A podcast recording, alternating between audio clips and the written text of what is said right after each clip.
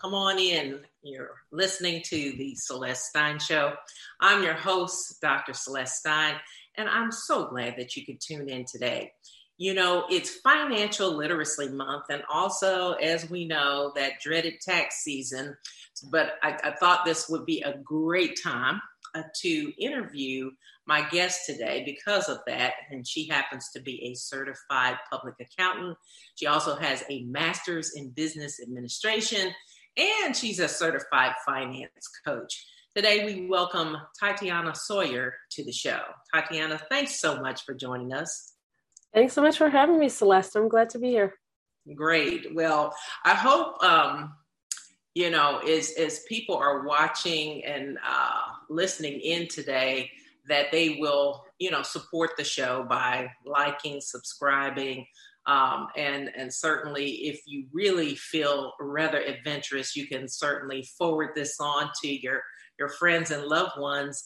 Um, who probably are going to want to hear a little bit about what we're talking about on today's show.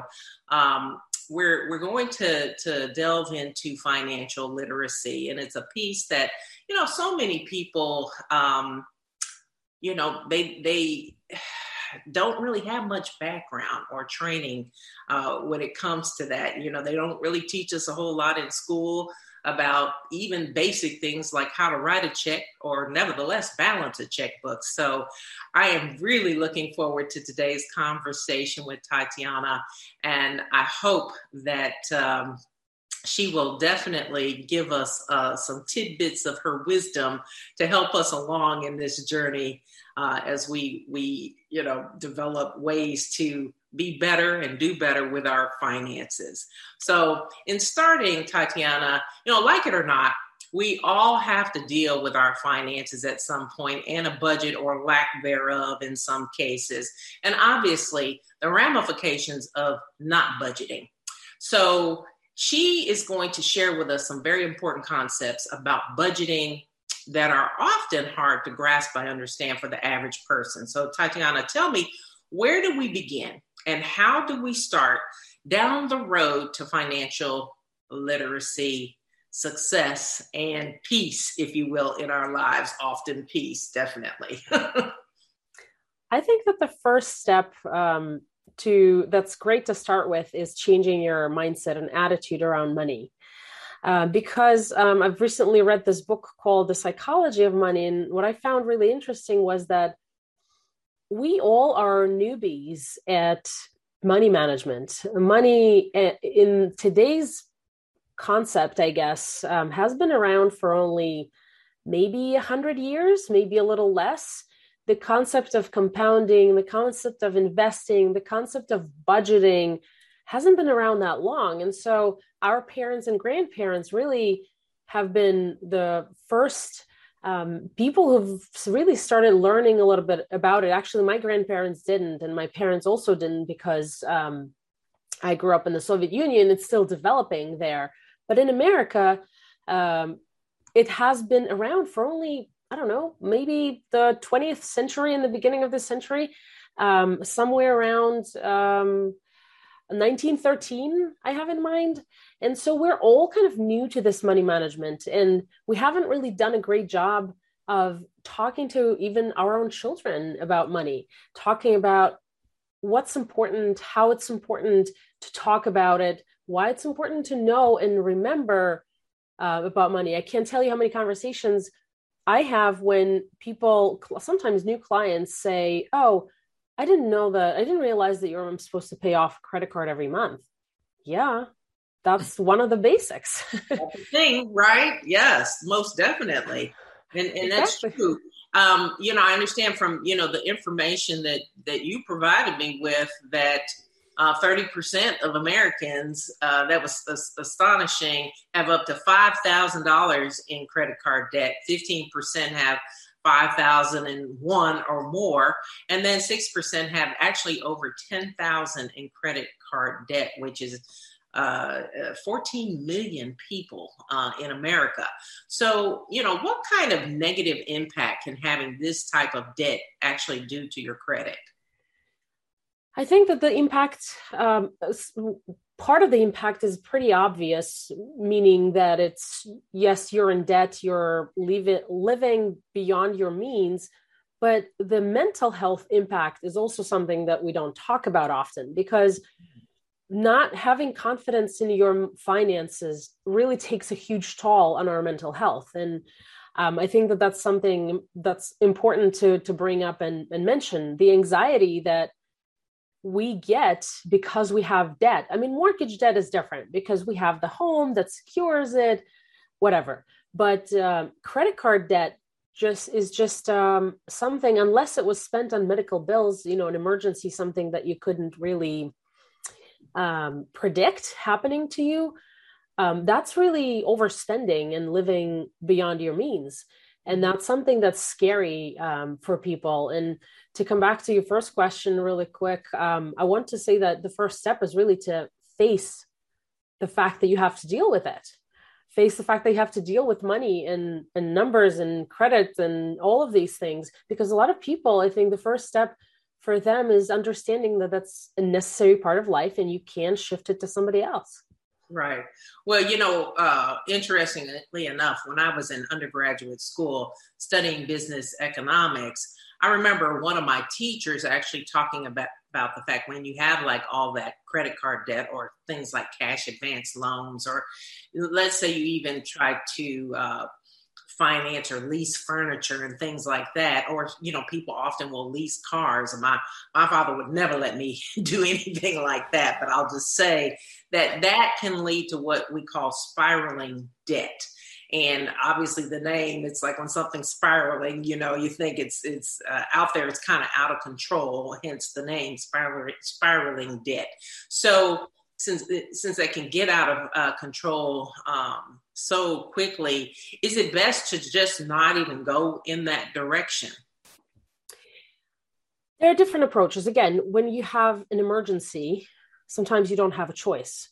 Um, actually, there are three, um, I guess, situations where I support adding new debt.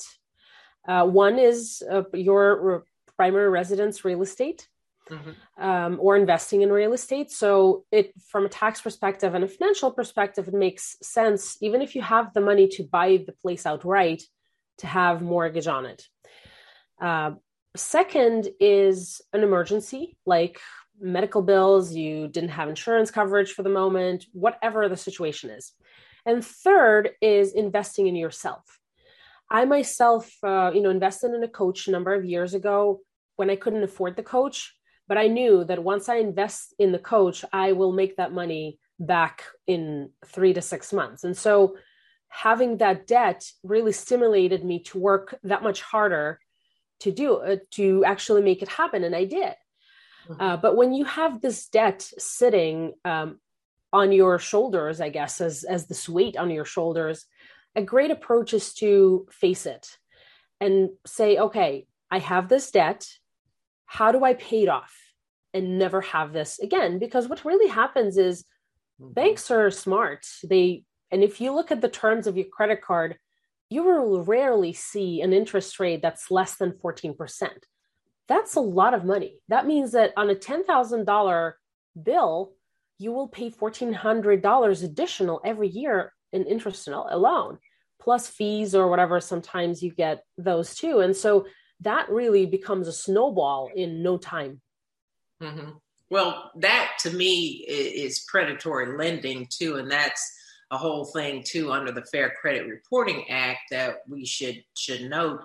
Really, um, you know, you have to pay attention to those interest rates. So let's talk about that a little bit. In fact, what you, you know, you just use those figures like you know, if, it's 14%, you're going to be paying $1,400, you know, in interest, you know, so you have to do the math. And so I remember I have a, a, a person that I know um, years ago. She was so excited. She was buying her first car and I was like, oh, I was excited for her until she told me what her interest rate was. And she said it was 19%. I said, oh my God. I was like, you'll never pay that off. I mean, you know, like with, I said, how much is your note going to be? You know, it was like $600 a month.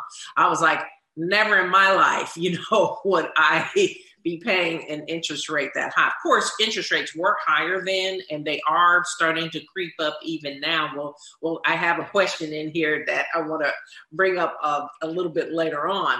But with um, with that, we have to be very uh, uh, careful and pay attention. And I, I, you know, for the sake of our, you know, our younger audience, um, can you explain?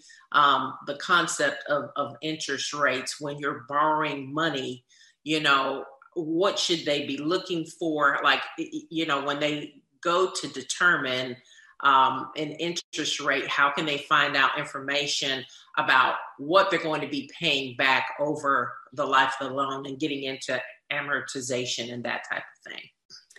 Yeah, um, I mean, mortgages are again a different animal just because really we couldn't um, the, in the soviet union for example we didn't have mortgages that were reasonable.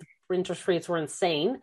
Mm-hmm. um, and so people lived with their parents with families for decades until they could you know collect enough money to buy a place. So mortgages are slightly different.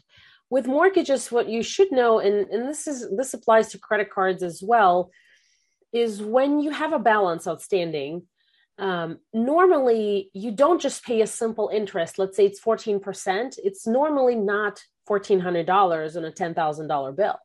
It's normally a lot more. And the reason that it's more is that there's this concept of compounding.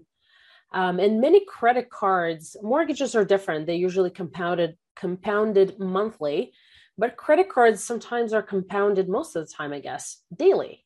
And what that means is um, the bank looks at what the outstanding balance is as of the beginning of the day times proportionate interest, which is one 365th fraction of the interest rate, and uh, basically multiply that by the outstanding balance. And that happens every day.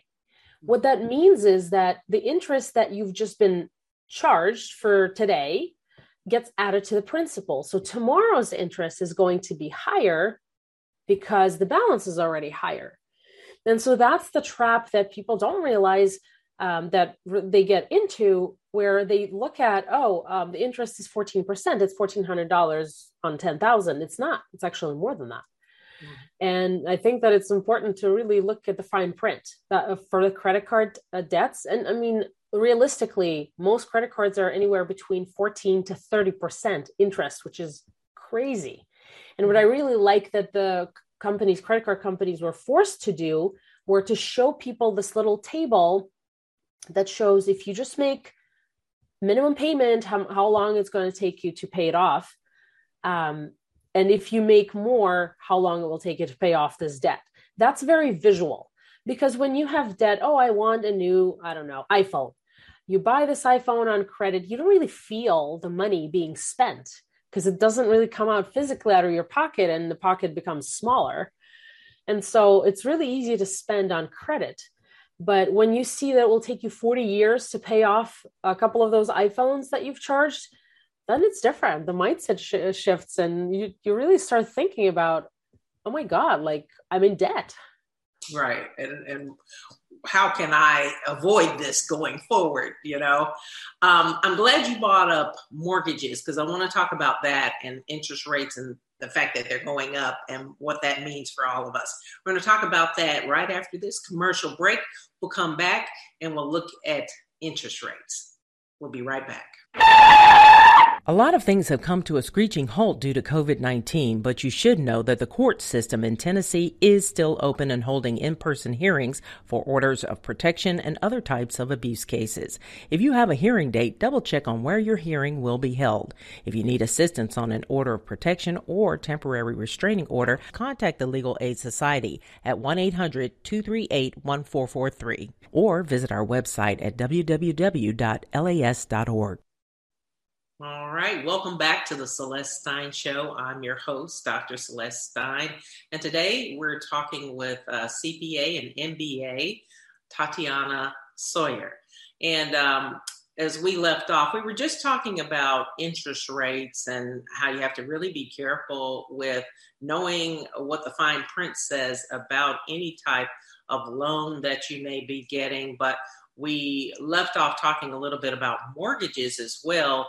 And that's one instance where Tatiana says she feels that, you know, uh, it's slightly different than the other uh, type of debt. And we're going to talk about why, but also let's talk about the fact that the feds um, have just recently um, had uh, an increase in, in the interest rate. Um, I was told uh, maybe about a week or so ago it was maybe up to 5.8%, and we can maybe expect up to five times more uh, to see the uh, interest rate rise in this year. So, what exactly is that going to mean for consumers?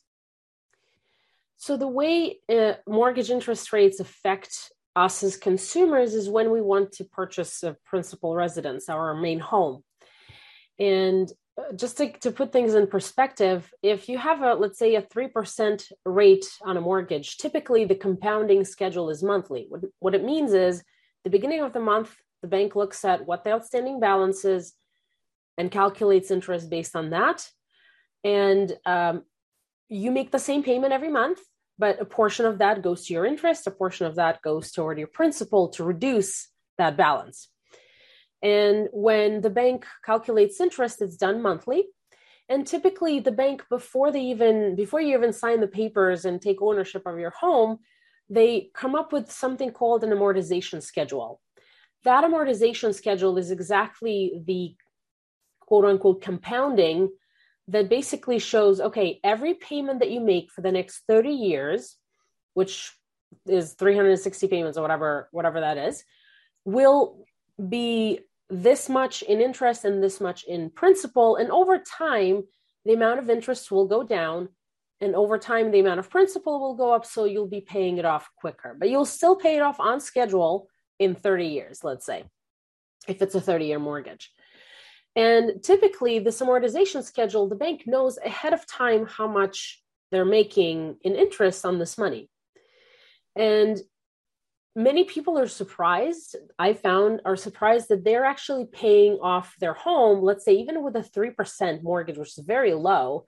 Mm-hmm. Um, well, used to be low, right? It used to be high um, just a couple of just a couple of months ago, but Right. with a, with a 3%, you will pay your home for your home two and a half times over. What it means is if you're you had a mortgage for a hundred thousand dollars, you will pay close to 230, 250 with interest over time. Is there a way to uh, combat that? Because I I think I learned a few years ago. I learned a little trick. Um, I, I want to see if you've you've caught on to the trick of how you can maybe pay your mortgage off sooner. You can always make an additional uh, principal payment. That certainly will affect the speed that you pay down your mortgage with, and also will affect the amount of money that you'll pay the bank. Um, I personally am against uh, 15 year mortgages simply because it puts undue pressure on people um, it's essentially if you make an additional payment every month, if you have the funds, um, every month toward your mortgage principal, um, you can pay off your mortgage in 15 years, but you don't have the pressure of doing that. So that let's say pandemic happens, you lost your job, you can barely make the 30 year payment, which is usually half the amount. You could still you can write off that wave and come back strong and then start again paying down the mortgage principal um, as you as you find find a new job or start a business or whatever. Right. Um, I know uh, a few years ago I started doing what was called like a biweekly mortgage uh, saver program, and the way it worked was they added one extra payment on at the sort of like at the end of the year, but you start it, it, the money comes out every two weeks instead of once a month. And there's just like they, they divide it out over you know it's like not 52 weeks maybe 53 you know like well well they're only 52 weeks in, in a year but they they add they add one more payment on. It's like when you start the program you pay that one extra payment full payment. And then you know every year that continues that extra payment. And I know with our last mortgage, we probably Um, I mean, we paid down like by doing that, we shaved like nine years off the mortgage. So it can really be beneficial if you can stick to it. Um, and that was not a that was a 30 year mortgage but you know so it wasn't the stress you were talking about but there are all types of ways you can um, look to uh, decrease that if you're really disciplined i think you can do what you said just go ahead and pay that uh, extra payment uh, a little bit each month, or you could do you know one payment at the end of the year. You could just set aside some money, and that way, if you did need it, well, you know, no harm, no foul. You you you could just kind of put that aside. But you know, those are all really interesting points that I think, you know, when you're, especially when you're young, you're just kind of getting into, you know, should I even buy a house? you know, nevertheless, you know, how do you maintain um, uh, and, and, and I think a lot of people that I talk to, um, they don't necessarily want the stress of, of having a mortgage even I- anymore, you know, because they've seen what can happen with things like COVID. So it's an interesting time, most definitely, that we're living in. Um, the other thing um, I wanted to to ask about the mortgage uh, uh, situation in terms of purchasing power and home buying specifically, what does it mean for consumers like who are, let's say you're out, you're doing, you're, you're shopping for a new home and you've been pre-qualified and you're like, everything's great. And then the interest rates rise. What happens? Well, instead of paying down your house in, let's say, two and a half times over, when the interest rates rise, you will pay for your home three, four times over um, over the life of the mortgage. And so the payment becomes a lot higher. I mean, shaving off uh, a point, a percent off of the mortgage uh, can save you probably, you know, depending on the mortgage amount, let's say on a $400,000, I know because um, I've recently helped someone, uh, a client with that, uh, shaving off um, 1% of a $400,000 mortgage can make a $500 difference in a mortgage payment amount. That's 6,000 a year. Mm-hmm. Mm-hmm. That's, you know, times 30 years, that's becomes a pretty solid amount of money. And so um, when you think about purchasing power and shopping for, uh, for a home, um, I'm a big proponent of obviously home ownership, but at the same time, I know how intimidating it can be to have a mortgage. And here's the thing I believe that the mortgage crisis that we've had, um, it's now over 14 years ago, right? 2008, mm-hmm. um, happened because banks were encouraging mortgages, but also not really assessing people's buying ability um, mm-hmm. and sustainability of their uh, being able to make payments all, all, all the time when you're just buying something you're like oh $2000 a month i can i can do that and then suddenly you lose a client or you lose a job or something changes and suddenly you can't make that payment. And so banks haven't been really great at supporting people. They've been great at making money and uh, encouraging people to get mortgages but not really great at really assessing looking at your financials which is what the underwriters should be doing um, and saying okay this person can afford this mortgage. And we as people and it's our nature we are naturally we want more and more and bigger and better and and that there's nothing wrong with that. There's nothing wrong with wanting more. But at the same time um, we've certainly i've certainly witnessed mistakes being made where you think oh we can afford a $500000 home. Well can you? What would the mortgage be? What about food? What about taxes? What about other stuff. Right. Can you really afford it? It's a simple math. It's adding the money coming in and money com- going out. But banks don't do that for you. It's all on you. Right. And you have to think about in- insurance, taxes. It's not just the mortgage payment. You have those other things that are often escrowed, and those are coming out as well. Or if you have a homeowners association. I mean, a lot of people don't know until they get into it. Wait a minute, there are these extra things. And not only that, um, I, I'm hearing stories of people who were pre approved and they're out shopping for houses and all of a sudden they find out that the house they thought they could afford, the price range they were shopping in, has completely changed because of that one percentage uh, point increase in the the loan. They can no longer afford that based on the uh, credit qualifications. You know how much money they're making uh, at work and how much money they have uh, put away. They're having to completely redo that over again. And so I think it's really um, you know, it's been obviously a seller's market, but I don't see it really becoming a buyer's market when interest rates are rising either. You know, it was done to kind of, I guess, slow or curb inflation. Um, but it doesn't seem to be working. you know, I'm not sure, but I know when I'm going, I don't know about you in New York, but I'm sure you're seeing it up there if I'm if I'm not mistaken. I know here in Tennessee where we reside, um, everything has gone up from gas prices, which, you know, obviously to get uh, items in the supply chain from point A to point B, it's going to be a lot more expensive because gas prices have risen. But, you know, so everything food, clothing, you know, uh, everything that we use, um, our, you know, goods ha- have gone up. So that's something, you know, that people have to, to think about as well. Um, as things are changing, you know, we have to look at our budget. And speaking of budget, tell me why do you think it's important because uh, I've read over some of the information, you know, that uh, uh, you guys sent me over. Um, why do you think it's so important that people have a budget? I think that getting to the point of having a budget, um, it's a little bit of a journey um, for the reasons that I've mentioned before, like us not getting, not being used to really monitor our money. Nobody taught us in school to really understand okay how's the rent getting paid this month? Or how's the mortgage getting paid this month right as kids?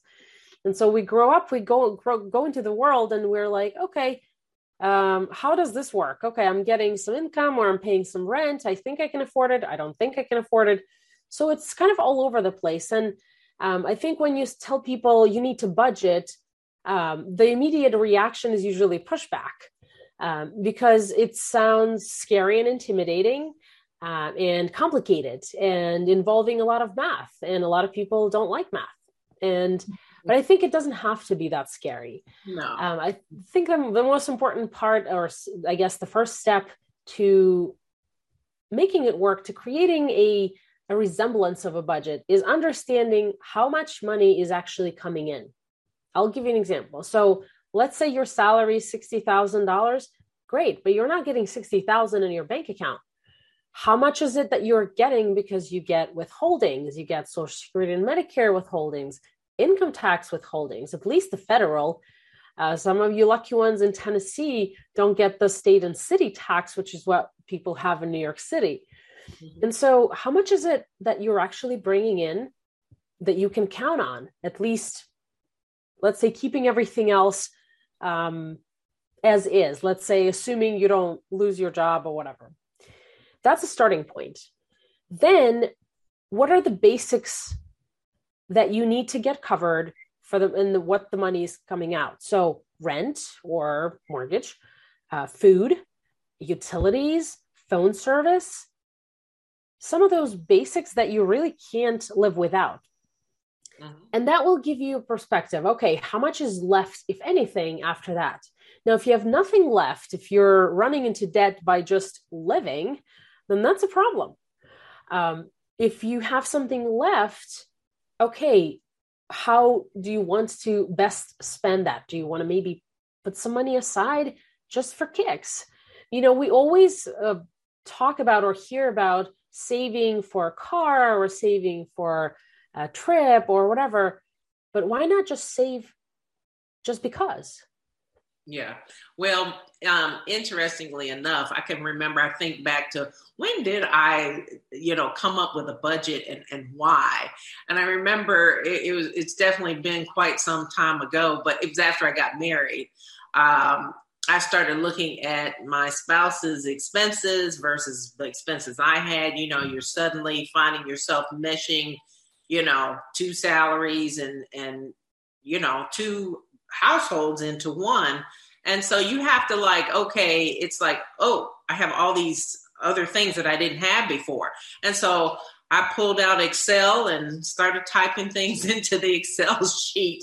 And you know, the nice thing thing about that, it has the little summation tool so you can easily sum up and see. But you don't just want to know what you have going out. I learned quickly, hey, I need to know what, what all we have coming in here so that I can best budget because if you don't know, I mean, my father used to say, if you fail to plan, you plan to fail. You better be thinking about, you know, all these things you need to to know to be able to effectively budget, you know, because if you still are spending more than you have coming in, uh, that's not really a budget.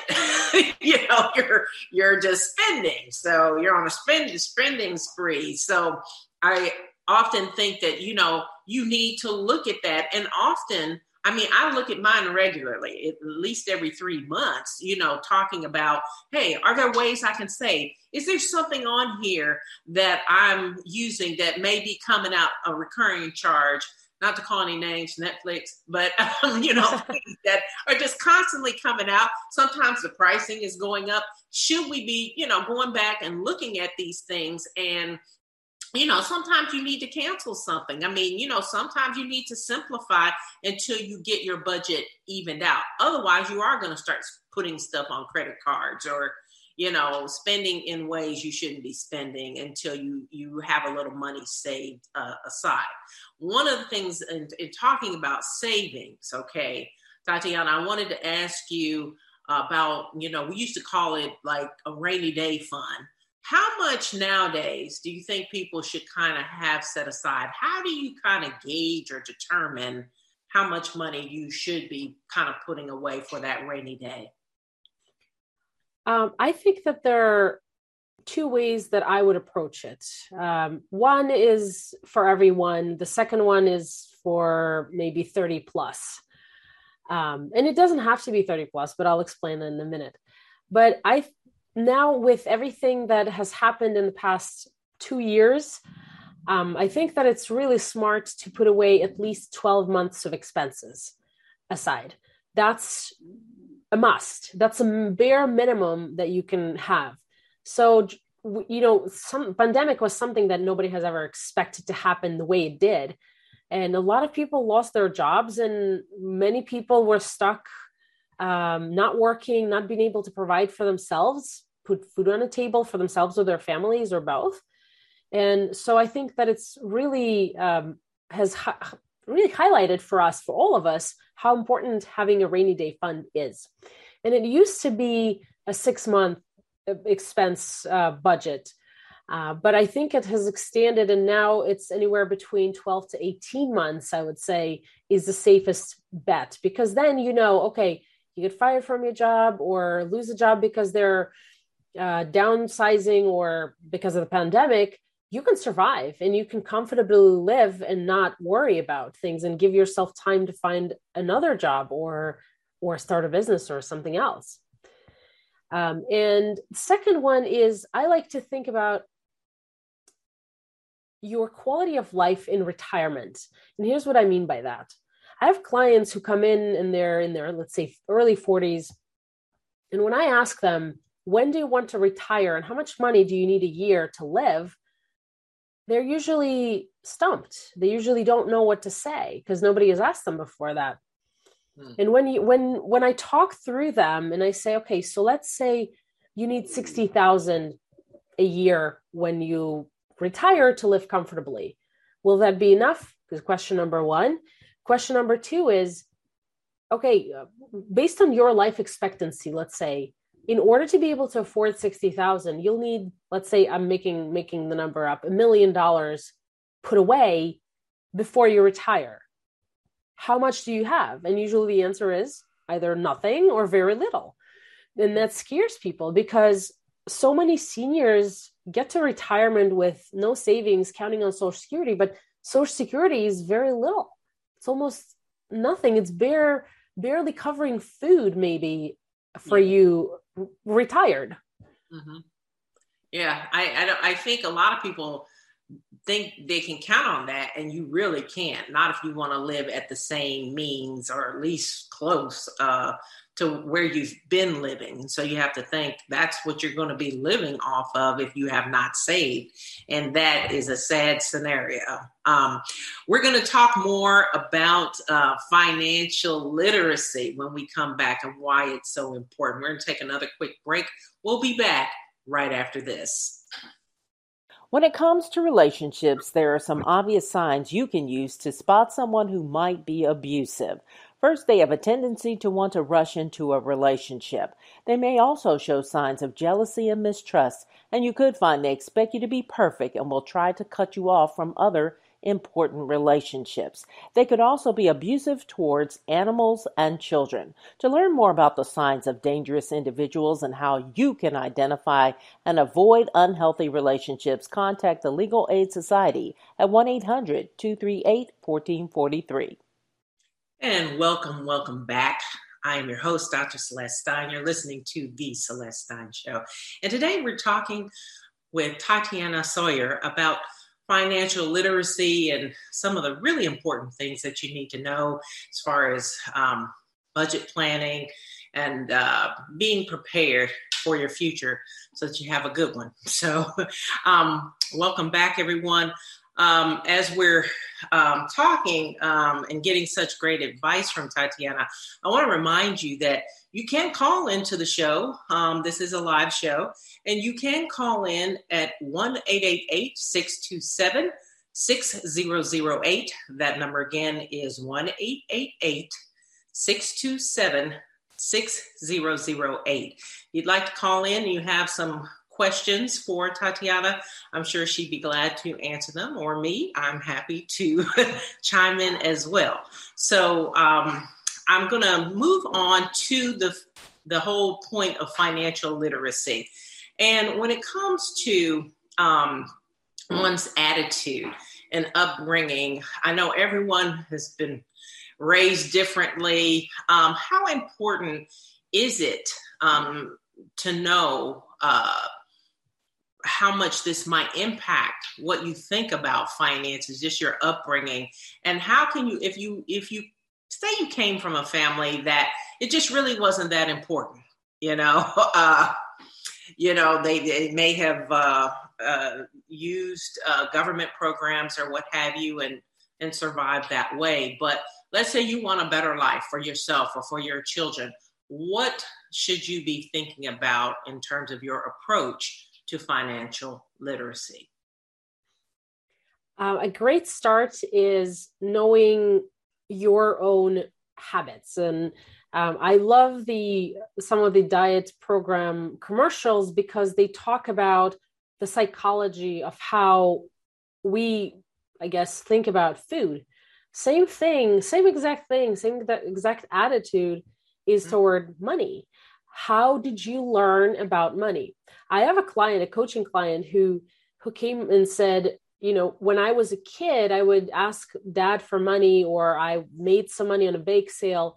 And the attitude from my parents was always my money is not important. So i grew up she said thinking my money is not important. So she always had this weird relationship with money where she would always think about to have more saved i guess which is a good thing but also that her money wasn't important that what she was doing wasn't important. And so i think the great a great really starting point is to find out how did you learn about money? Were you shamed about money? Were you maybe nobody ever talked about it? Maybe it was never openly discussed. Maybe you never learned that parents are paying these expenses. Um, that's really a great way to understand your attitude to uh, toward money. And then once you know where your starting point is, where your springboard is, then you can take that to the next level and change that. So awareness, I think, is the number one key in money matters. We all need to learn to talk openly about money. We all need to learn to talk openly about debt.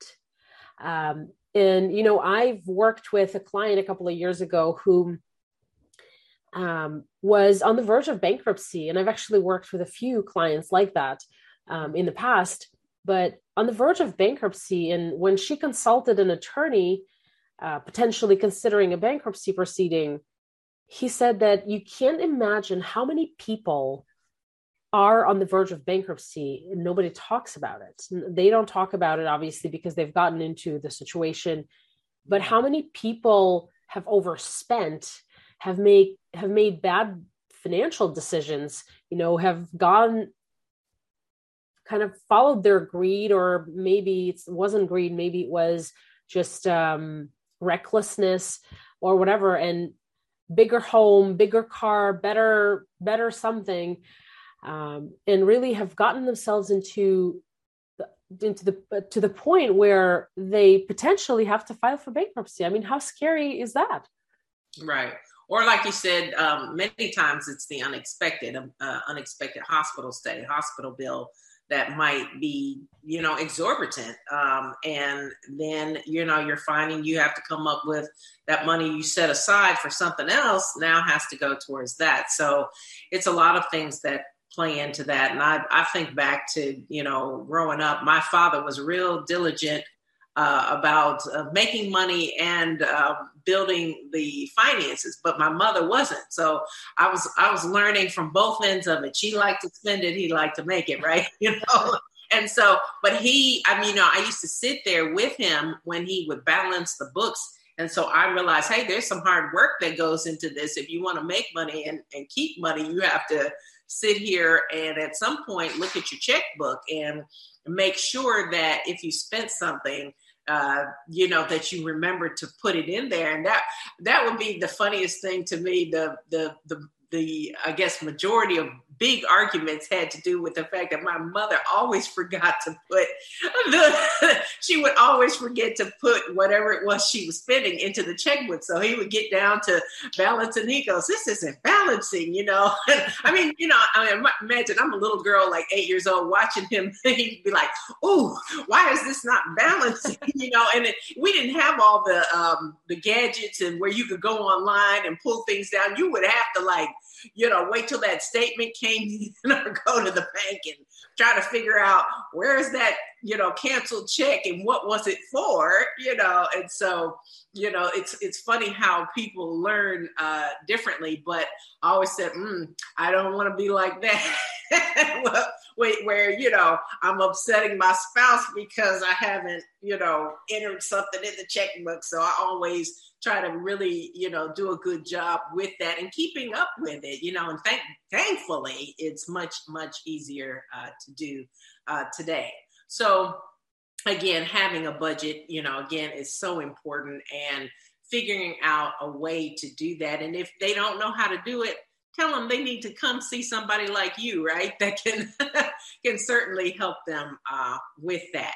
Now, um, with people um, who might be, say, living above their means, Tatiana, I wanted to ask you um, what is a good way? Because I think it sneaks up on people, to be honest with you. What is a good way to gauge if you're maybe overspending? Because I think, you know, it starts out subtly. You know, you put one thing on a credit card, but then you know the next thing you know the, the you, you get a negative balance or something is happening um, how do you um, advise someone to figure out you know how much over am i here and why and how do i need to get this under control i think that a great way to start that process is run a few numbers, right? Some basic math coming in, coming out, some basic stuff, food, rent, whatever. Then all the extras. You really want that new iPhone? Okay, have a plan on how you're going to pay it off. Um, and can you afford the monthly payments? Because, you know, of course, companies make it easy for you to get something that you really want today.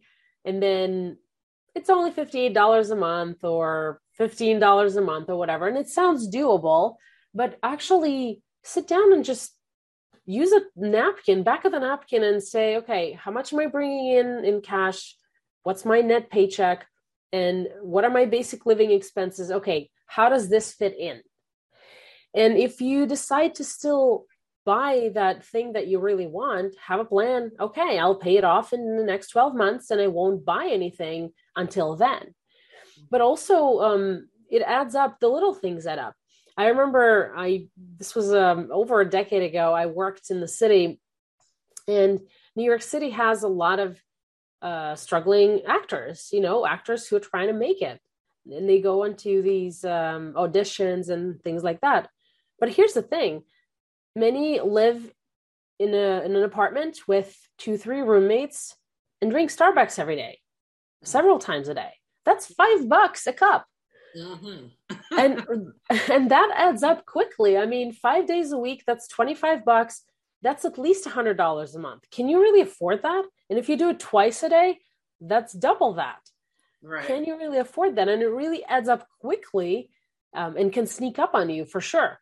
But the truthful assessment of okay um, i really can't afford starbucks this month or whatever because I'm saving for this iPhone or whatever, or I, I want to get this iPhone and paid off is a really great reality check, I think, um, that everyone should be doing, whether you have a lot of money or you don't. Yeah, those are ways that you can start to look if you if you when you put it down on paper like you said i was able to kind of look and say hmm maybe i need to call my insurance company this has gone up you know i'm looking at last year's budget and this year's budget and wow, this has gone up. Maybe I should shop this around. So every few months, that's what I do. I call and say, is there any way, you know, is there a discount I might be able to get in here for, you know, good driving behavior or, you know, whatever it may be. But there, you'd be surprised that you can save so much or going to the store and doing a little preparation, going ahead and, and buying your lunch meat and, and whatever you're going to buy for lunch that week instead of eating out you know, you'd be surprised you could save at least $50 a, a week by just doing that, looking at little things like that, and then putting that money into savings, right? So, um, is is do you think that's a good way are there any other recommendations on how much and how much one should at least start to try to save um, you know on a regular basis i know it's going to be different probably for everyone but I think if you can't squeeze fifty dollars out, uh, you really need to take a hard, close look, right? I mean, monthly even. um, yeah, I mean, we definitely look at our finances monthly for our household, and obviously, I'm the person who's actually doing the finances, so I get to do the hard work. Mm-hmm. But we look at it, and honestly, I think any little bit amount of money that you can save just for the sake of saving is a great start. Uh, remember when we talked about mortgages and how a little increase in a percentage um, or a little increase in the principal payment makes a huge difference over time? Same thing with the savings. Saving 50 bucks a month times 12 months, that's already $600. But when you save and let's say invest, not necessarily in the stock market, but it can be a variety of different investments, or just keep it at least um, as a cash sum. You know, the interest as the mortgage interests go up, bank uh, interests also go up on the money. And so that can make a huge difference for you over time. So start with something that's easily doable for you. I think that's the most important part because you don't want to force yourself to always say no to the things that you sometimes want. You want that occasional Starbucks, but you know that you really shouldn't. Okay, maybe once a month a couple of times times a month I'll I'll I'll do that for myself. It's going to be my reward for saving 50 bucks or whatever. Mm-hmm. And so that's really over time makes a huge difference and especially as you get to invest uh, those those money sometimes like i said maybe in the stock market maybe just a cd or whatever maybe real estate at some point buy that little little rental or whatever mm-hmm. it doesn't have to be expensive it's only expensive in the big cities um, in the smaller in the smaller cities it's it's much more affordable and i certainly have clients who buy little properties here and there but investing just even a little bit can make a huge difference for you in 10 years when you've forgotten about that money. And all of a sudden when you're trying to buy a place for yourself or maybe move to a new state or something you can actually you actually can afford that and have a little safety net that you've built for yourself over time that you didn't even feel because it was so easy because it was such a doable amount for you. Right. And what a great point. But i also love the point you just made about you know rewarding yourself if you've done a good job and put what you were trying to put aside. Because you know we talked a little bit about the mental health aspect of money uh, that a lot of people don't talk about. And when when things are going wrong or going bad it's very stressful. It can be stressful. It's one of the most stressful things on a marriage. It's stressful you know in your day-to-day life. So when you're doing well and and doing a good job you should reward yourself. Not in the you know i mean if you want to get that one starbucks or for me i like going to get my nails done or you know um, just a little something, right? yeah, exactly. So those are things that are also important because you don't want to work, work, work all this time and just be saving and never enjoy it. I mean, I know people like that too who have worked their whole lives to put everything away and and they never get to to enjoy it. So it's it's a fine game you know in this thing we call life and trying to balance everything. Um, i wanted to kind of as we kind of are getting close to the end here i really want to talk quickly about retirement and retirement savings. And so um, I think when you're young, you may think you have all the time in the world and uh, you don't really need to invest, you know, in retirement just yet, you know.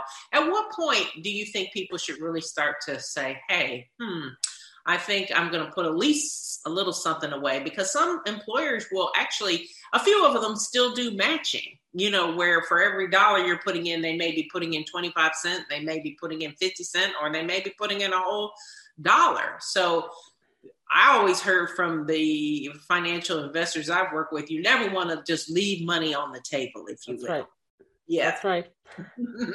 so, how um, much? Um, yeah, how much do you think um, people should be thinking about retirement? Like, what age should should people really start thinking about that?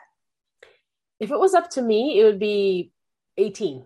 Uh, um, because and the reason is you know retirement is such a distant future especially when you're younger under 30 oh it's it's that thing that maybe will happen one day. And so because of that we are not as motivated to to really put money aside and invest in our own future. But you know i grew up in the country where uh, the mentality was not planning for retirement uh, meaning there was no planning for retirement at all people lived today. So whatever money I have today, we either take a trip or buy something, I don't know, a car or whatever. There was no planning at all. There was no planning for the future decency in retirement ever. And unfortunately, you know, and that was one of the reasons that I really loved America so much is uh, there's respect for the elderly here. Whereas there, you retire and it's like flipping the switch. You're like, okay old lady move away or move aside or you know and, and this attitude toward uh, older folks. And we're not talking about old folks. We're talking about older like 60 plus. Mm-hmm. Dis- the disrespect the you're at the end of your life the all of that attitude is really terrible to was terrible for me to witness. And so i wanted something different for me and my my family my parents. And um, I think that it's important to think about. It's hard to really focus on it when you're 18 or 20, but that's why many employers um, and the government actually there is this credit called um, credit for auto enrollment.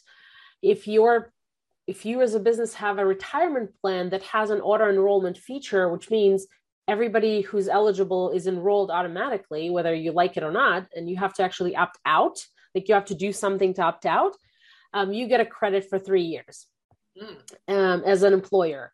Mm-hmm. And so most plans have that auto enrollment feature. And so that's really great for the younger people who get jobs because they get enrolled in this thing. And sometimes they get surprised because when they put put some money aside for retirement, they actually pay less tax, so their paycheck is actually higher, which is really cool. And so, because you're starting at let's say 22, you have um, I don't know 40 five years, let's say 48 years, whatever the retirement age is going to be, for that money to compound, even if it's 50 bucks. And right. so that becomes really, really powerful. And, um, you know, once you hit 35, I think it's, it's imperative to participate in a plan or put money aside, and maybe a combination of a traditional and a Roth. Um, but it, even when you were younger, it won't hurt. Uh, learn to live on less. Um, and it's we're not talking about huge amounts of money here. The limit for 401k deferral out of your salary. So let's say if you work for somebody, they have a plan, you can defer 20, up to 20,500 of your salary per year, but very few people at that age actually do the max.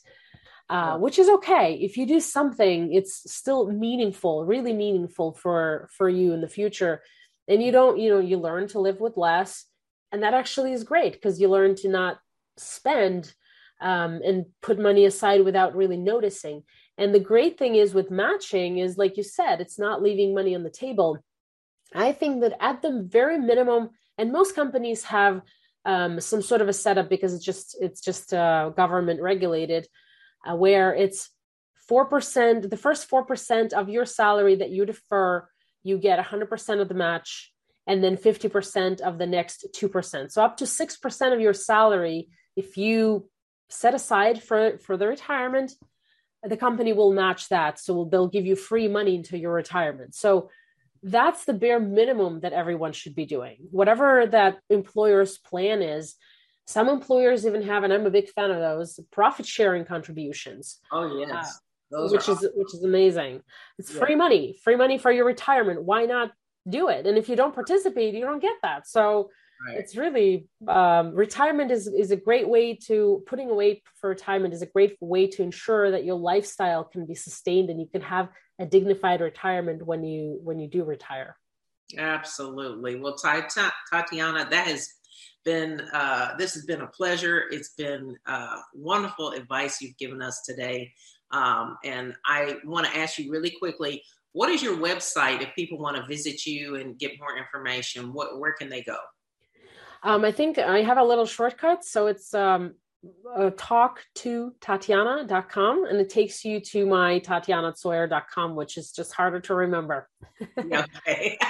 well, that's wonderful. Well, thank you again for joining us. That's all the time we have for now on the Celeste Stein Show.